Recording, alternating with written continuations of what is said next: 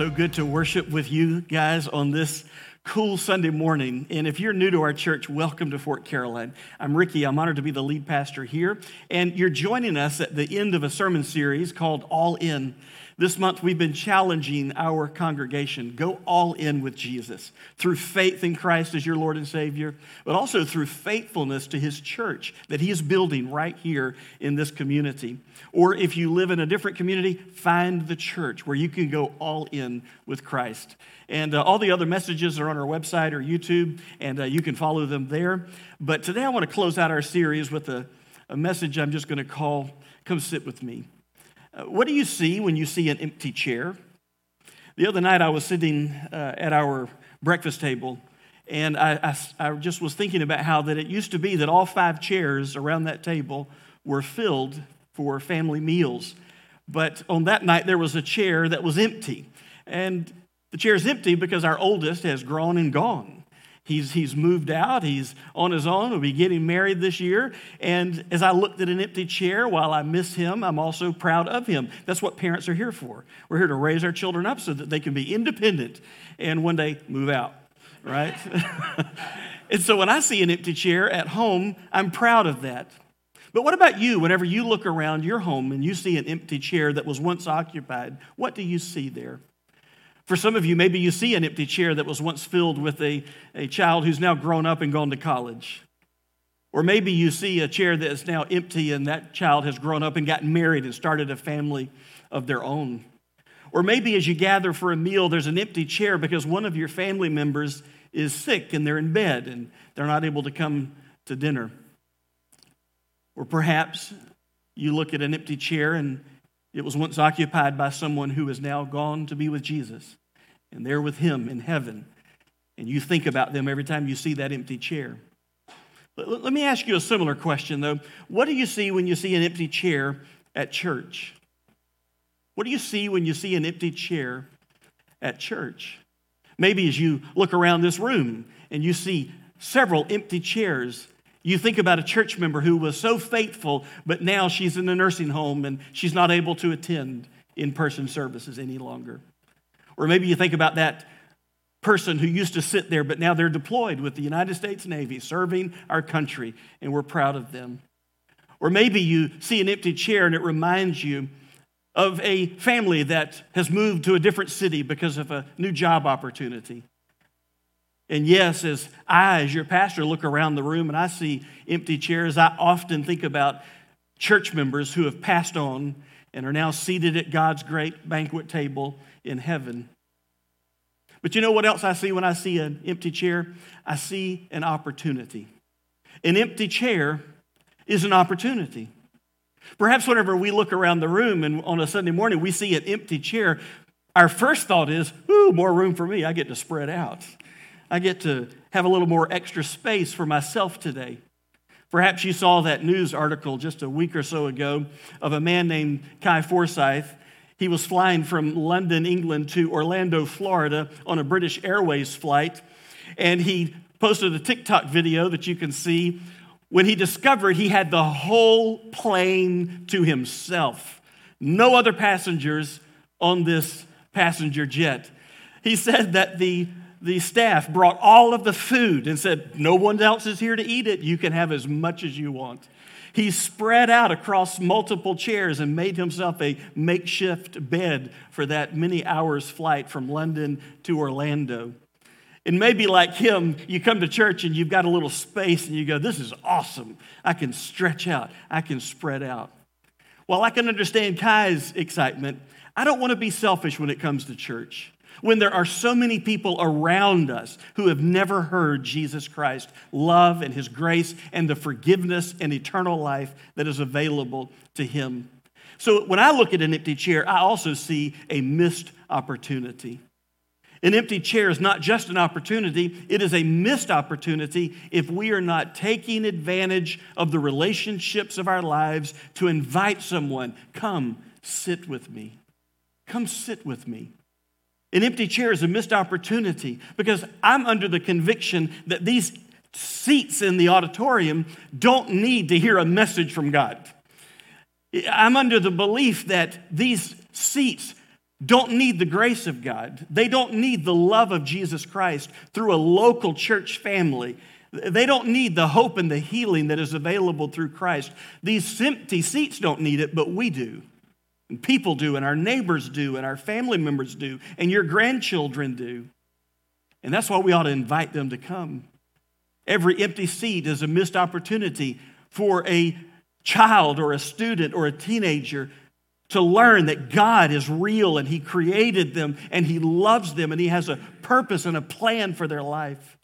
Every empty seat is a missed opportunity for a husband and a wife to find hope and healing for their marriage that is struggling. Every empty chair is a missed opportunity for that person struggling with addiction to discover they're not alone in their struggle and that God is with them and there are other people a little farther down the journey who can be there to help them and encourage them. And certainly, an empty seat is a missed opportunity to present the gospel of Jesus Christ to someone who is far from God so that they can be saved from their sin and brought into the family of God. There are people all around this church building who need to know about the love of Jesus, his life, his death, his burial, his resurrection, and his willingness to come into their life with his grace and mercy. But an empty chair is a missed opportunity if we're not constantly inviting someone, come sit with me.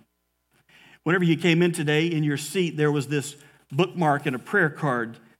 It's titled Who's Your One. I want you to find that and I want you to hang on to it because later in the service, you're going to need that. You'll also need a pen or a pencil, but uh, just hang on to that because I want to ask you to think about that one person that God could use you to invest in their life and invite them to our church. So be thinking about that. But in the meantime, I want to take you to a New Testament story of the life of Jesus where Jesus was confronted with some empty seats. We're going to go today to Luke chapter 14, beginning with verse 16. Luke chapter 14, verse 16. I'll even put the words on the screen today um, because this is often called the parable of the great banquet. But Luke chapter 14, beginning with verse 16, could also be called the parable of the empty seats. Here's what we read Luke 14, verse 16. But he said to him, This is Jesus, a man once gave a great banquet and invited many. And at the time for the banquet, he sent his servant to say to those who had been invited, Come, for everything is now ready. Look at verse 18. But they all alike began to make excuses. The first said to him, I have bought a field, and I must go out and see it. Please have me excused. And another said, I have bought five yoke of oxen, and I go to examine them. Please have me excused. And another said, I've married a wife, and therefore I cannot come. Verse 21 So the servant came and reported these things to his master. Then the master of the house became angry and said to his servant, Go out quickly to the streets and the lanes of the city and bring in the poor and crippled and blind and lame. Verse 22 And the servant said, Sir, what you have commanded has been done, and there is still room. Verse 23 And the master said to the servant, Go out into the highways and hedges and compel people to come in, that my house may be filled. For I tell you, none of those men who were invited shall taste of my banquet. This is often called the parable of the great banquet. And in this parable, Jesus is comparing God's kingdom to a great banquet. God Himself is the host. God Himself has spared no expense to put on a party that is the not to be missed event of the year. And the host says to his servants, now that we've got everything ready, the food, the wine, all of the, the, the hors d'oeuvres, all of the seating, all of the music, all of the entertainment is ready. You go out and you invite those people to come and then, one by one, when the RSVPs start coming in, people are begging to be excused from this gracious banquet. to which they've been invited. And as you heard, they had flimsy excuses.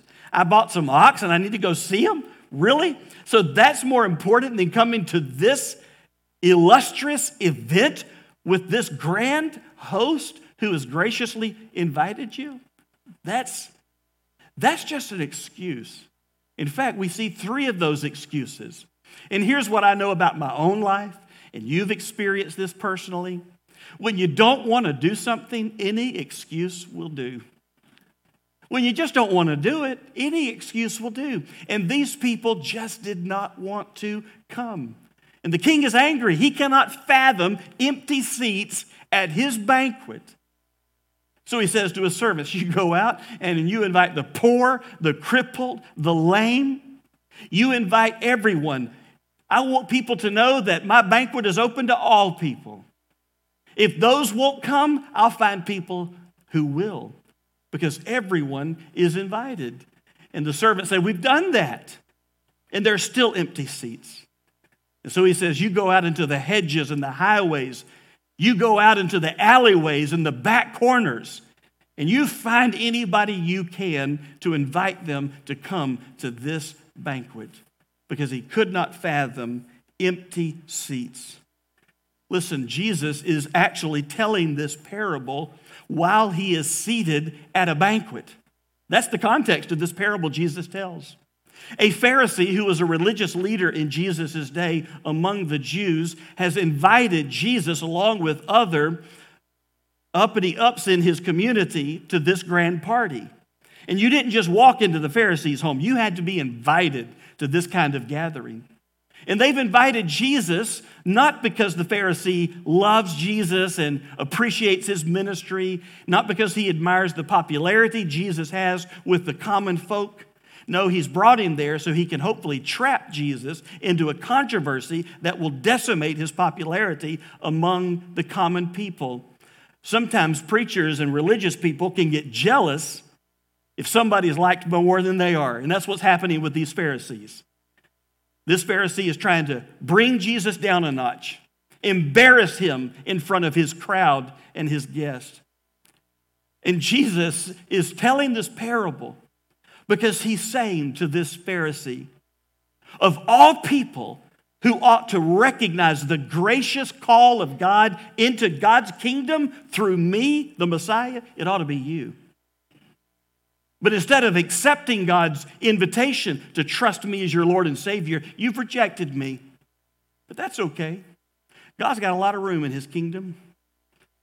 And that's why Jesus goes to the poor, the adulteress, the leprous, the outcast, the down and out, the tax collectors, the political zealots. That's why Jesus went to the people that the religious establishment had written off as nobodies. Jesus is saying God's kingdom is open to all kinds of people.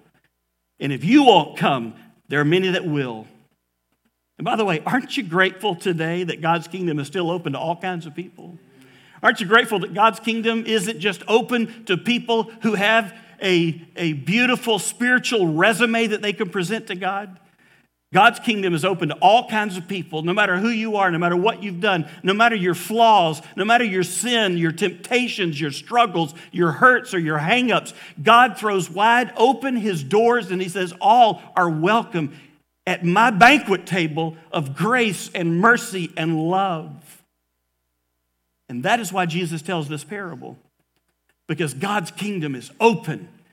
God has spared no expense through even the death of his own son on the cross of Calvary and his resurrection to make it possible for us to come into the kingdom of God and to accept that wonderful invitation.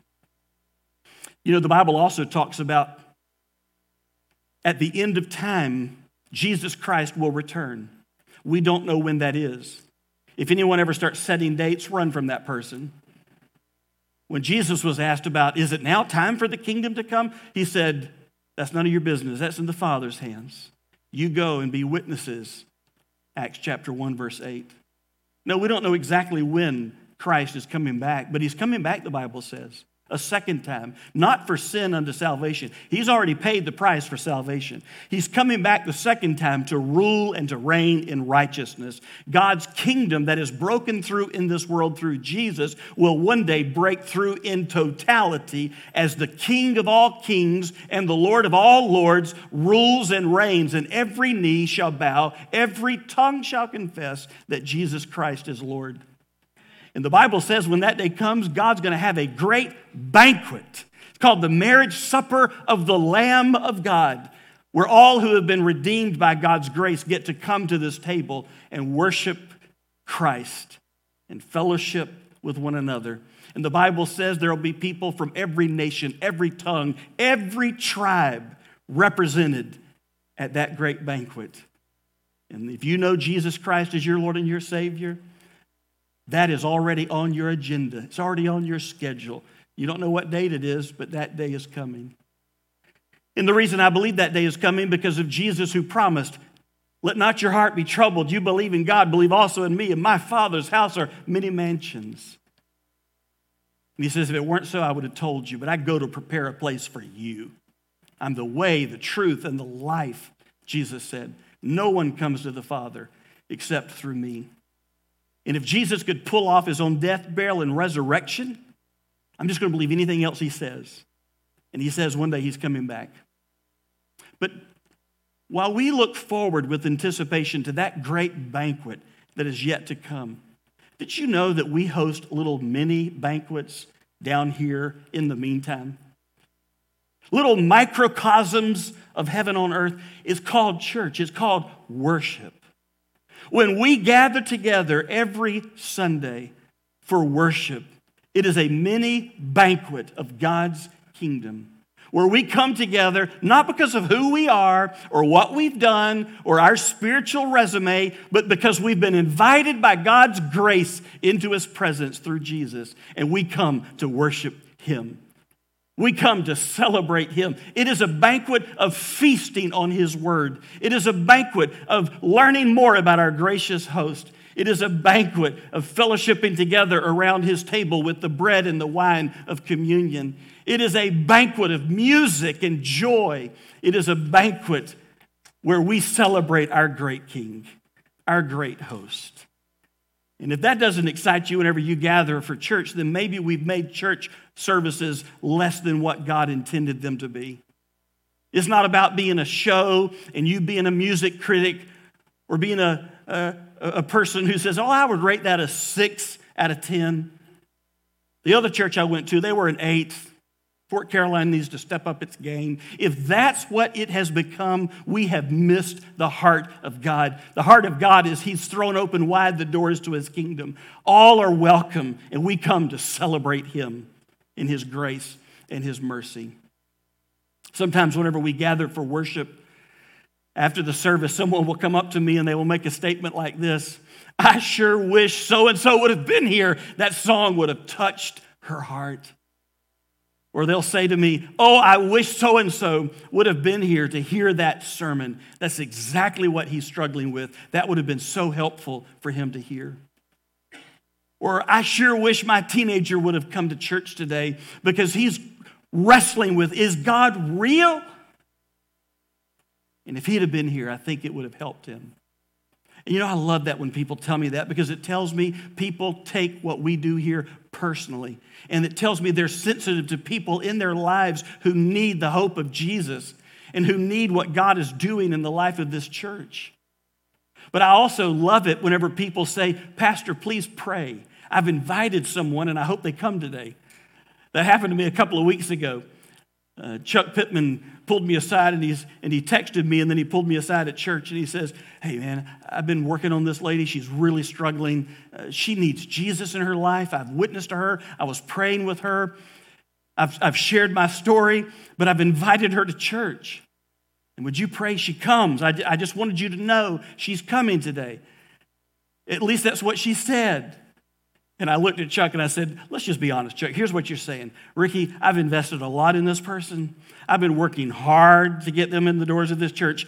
Don't mess it up. That's what you're saying. He said, Well, yeah, kind of. I hope you're on your game today. I, I hope that everything points to Jesus today. And I just wanted you to know my friend's coming. Now, sadly, his friend didn't come that day, and he was so disappointed. But he told me last week, he said, We're still working on her. In other words, stay on your game. You never know when she could be in the door, in one of these seats. But let's just be honest. You all know, without me having to say it, anything good that happens in and through this place, any life change that is worth celebrating, any soul that is changed, we give all praise and glory and honor to Jesus Christ. Amen. It is not music, it is not me. It is the fact that we are in the presence of Jesus and he works powerfully and mysteriously through the body of Christ that he has formed called the church. And it is Jesus that we want people to meet. So while I love it when we say, oh, I sure wish so and so would have been here, let's go beyond wishing to inviting. Let's go beyond wishing to inviting. Who is it that you could invite to sit with you? Who is it that needs Jesus in their life? God's kingdom's open to them. Black and white, Anglo Hispanic, English speaking, Spanish speaking, Haitian, open to Republicans and Democrats, open to, believe it or not, open to rich and poor, open to all kinds of people. Those who are saved and those who are not even sure if God is real. God's doors are open to all kinds of people, all the way to Florida Gator fans and even Alabama fans. God's kingdom is open. I should have said Georgia fans, right, Georgia? Should have said Georgia fans. Yeah. Who is it in your life that you need to stop wishing they would come and start inviting them? Come sit with me. That's why I asked you to find this card, this Who's Your One card. There's a place, actually, two places there for you to write that name of whoever that person is that you will pray for and you will invite to sit with you. This is a bookmark, but there's also a part of it that's perforated that you can tear off and leave at the back on one of those black bistro tables because I'm going to pray over each and every single name that you write down. You don't have to write your name, just write that person's name down that you're going to pray that God gives you a chance to invest in them. We talked about it last week bless them, begin with prayer, listen with care, eat together, serve them with love, and then share your story. But I also want you to write down that name of the person you're going to invite. Come sit with me. Come sit with me. So you keep this part for yourself. There's a place to write their name, and then even a 30 day prayer guide that'll help you how to pray for them for 30 days. And then leave this at the back of one of those black bistro tables so that I can join you in prayer. And I'm going to pray over every single name that God works in their life through you and your personal invitation. I want you to do a couple of things, though, to make this message personal and practical. I need you to do two things. First of all, I need you to take your seat. Every week you need to be here if you're able to be here. And aren't you grateful we have an online presence that if you're not able to be in the room, you can still engage with our church, you can still connect with our church. While we've got limited numbers of seats in the room, we've got unlimited number of seats online. You can invite as many people. We can reach people around the world with the good news of Christ through this technology. Part of what you're going to see whenever we finish the stage in a few weeks is you're going to see why we're doing it. It's not only to enhance what we do in here, but also what we do online. So take your seat. The Bible says, Forsake not the assembling of yourselves together, as is the habit of some, but get together even more as the day of the Lord approaches. Hebrews chapter 10, verse 24 and 25. The second thing I need you to do is invite someone to sit with you. Invite someone, come and sit with me. I, wrote myself some thoughts here in my notes, if I can actually turn the page. And It is called the three knots. And in Luke, Luke's commentary, uh, or in uh, the Gospel of Luke, we've read about this great banquet. But I like how N.T. Wright puts it in his commentary on the Gospel of Luke It's called Luke for Everyone. He said, It isn't enough to say that we ourselves are the people dragged in from the country lanes to our surprise to enjoy God's party. That may be true, but party guests are then expected to become party hosts in their turn. That's your job. To not just say, I'm so grateful, I'm shocked that I'm here. You're not just a guest, you're now a host. Go and invite someone. Come sit with me. And so there are things I call three knots that'll help you to identify when somebody is ready for an invitation. Maybe you hear someone in your life say, I'm not satisfied. And then they fill in the blank.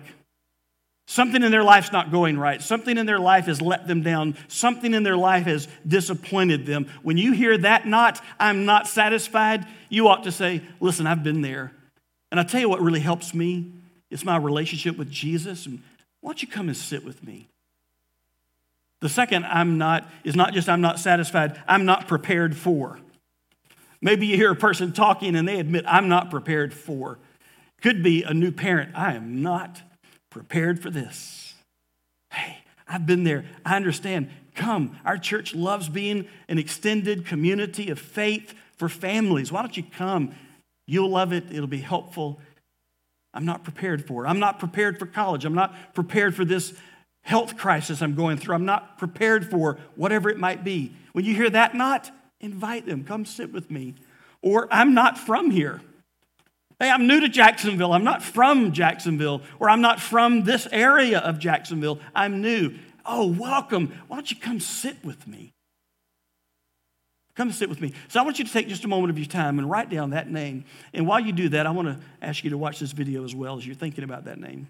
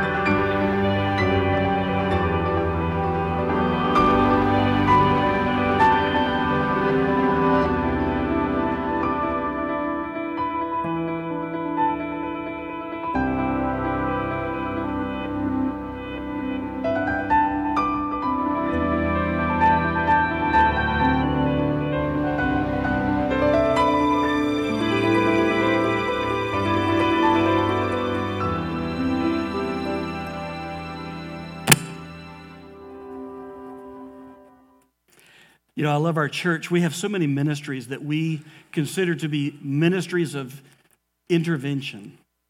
Ministries that come alongside people when they've hit rock bottom or they're struggling or they've got a problem they're dealing with or there's a grief in their life, and we come alongside of them.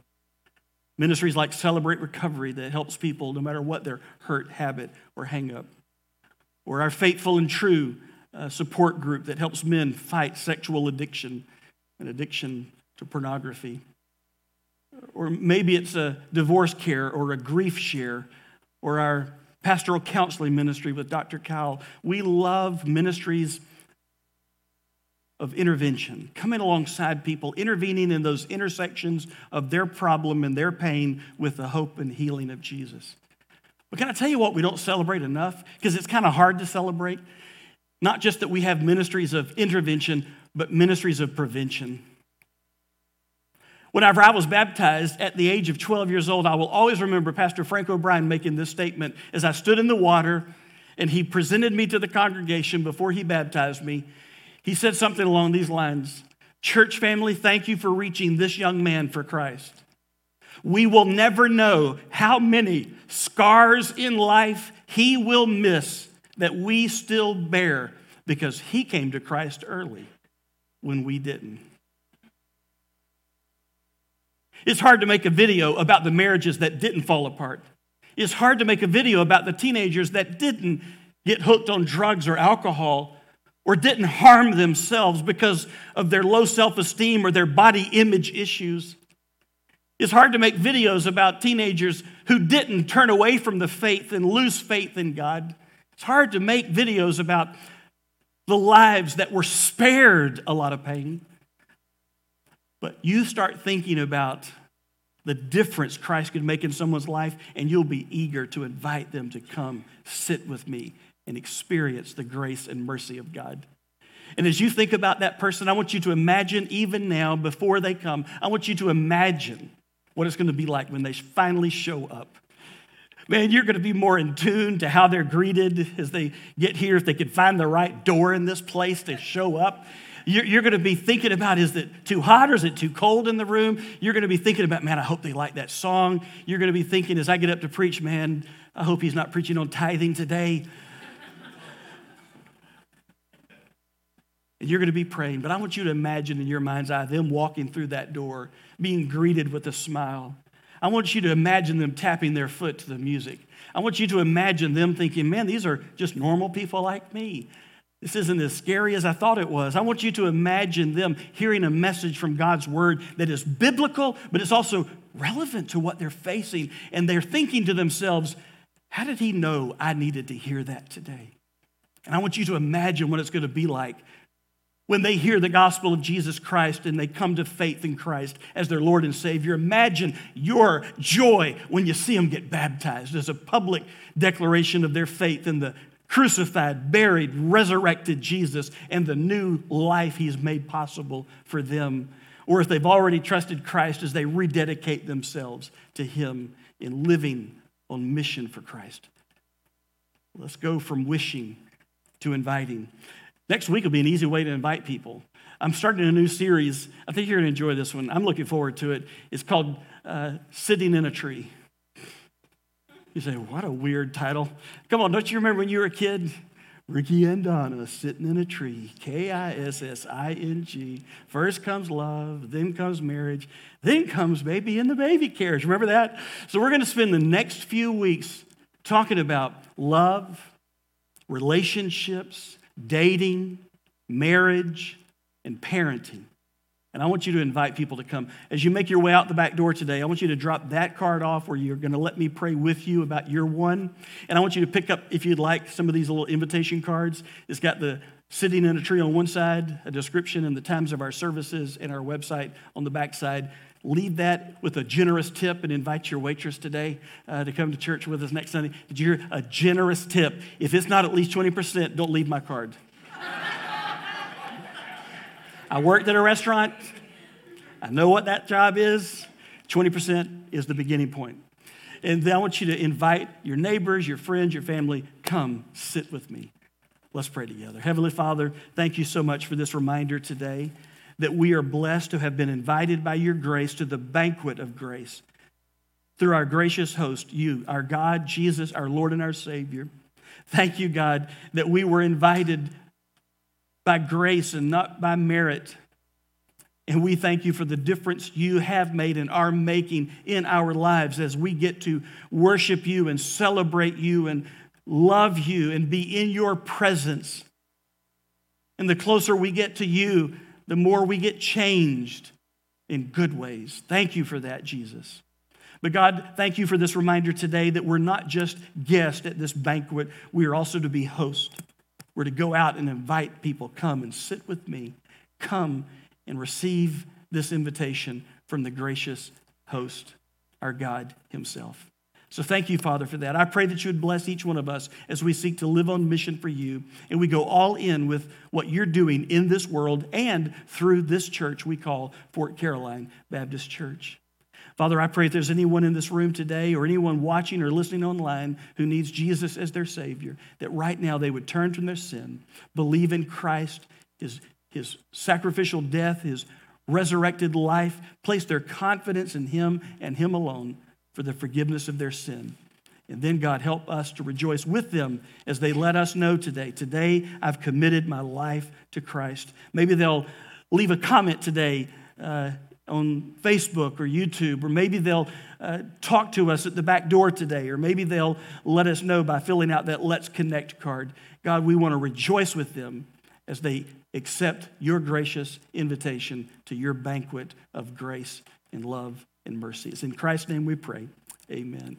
I love you guys. Thank you for being here. God bless you.